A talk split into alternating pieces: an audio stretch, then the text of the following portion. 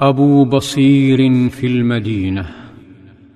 كانت المدينة في حالة استرخاء بعد الحديبية وذي قرد، وإذا بفارس يجدد أحزانها وينقض جروحها، فاتك يطوف شوارعها وكأنه يتنفس هواء جديدا وحياة أخرى عرفه البعض ولم تعرفه البقية، يبحث عن قائد الدولة فيسلم عليه فيرد القائد السلام ويعرفه. إنه الشاب عتبة بن أسيد الشهير بأبي بصير، وقد تمكن من الفرار من زنزانة طواغيت قريش.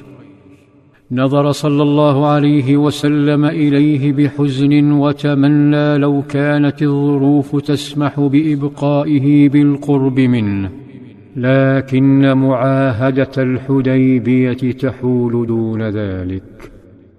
لم تمهل قريش الدولة الإسلامية للتفكير بشأن المجاهد أبي بصير.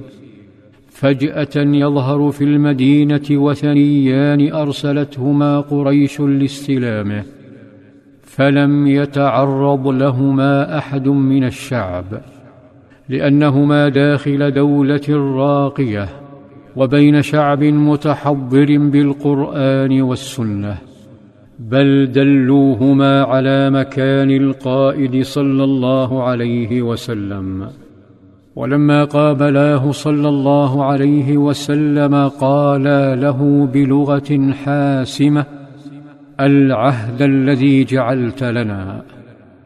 لم ينكر صلى الله عليه وسلم وجود أبي بصير ولم يخفه، بل أمر على الفور بتطبيق المعاهدة، أمر بتسليم المجاهد المغوار لمندوبي الكفار في مشهد يفتت الأكباد. تألم أبو بصير، لكنه عذر نبيه صلى الله عليه وسلم، فالمعاهدات مقدسة في الإسلام.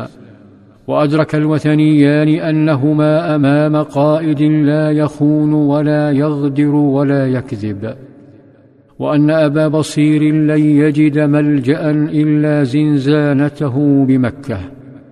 ويبدو أن أبا بصير كرس هذا الشعور في نفسيهما، كرسه ما دام نبيه قد سلمه بنفسه لهما. شعور أراح الوثنيين، فأصبح السفر أكثر أمنا وثقة أن أبا بصير لن يهرب، وأين سيهرب؟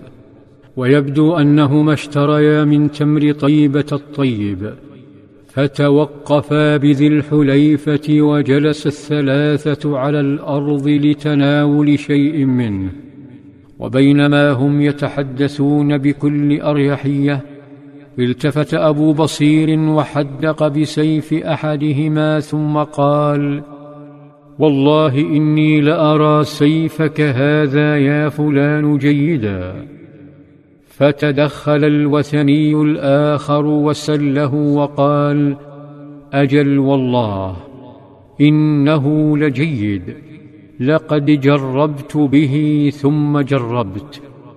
فقال أبو بصير: أرني أنظر إليه.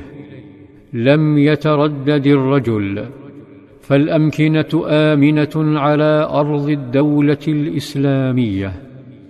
قدم السيف لأبي بصير، فمد أبو بصير يده وقبض عليه بقوة وصار يهزه ويهزه، وفجأة هوى به على صاحب السيف. رأى الوثني الآخر صاحبه يسبح في دمه، فوثب فوق دابته وانطلق كالريح. انطلق ليس إلى مكة ولا إلى الصحراء، بل إلى المدينة، فلن ينقذه سوى أبر الناس والقادة، وأوفاهم بالمعاهدات، لن ينقذه سوى محمد صلى الله عليه وسلم. دخل الرجل إلى المدينة يتلفت يرتجف وقلبه يرتجف مثله، فلم يجد ملاذا سوى المسجد.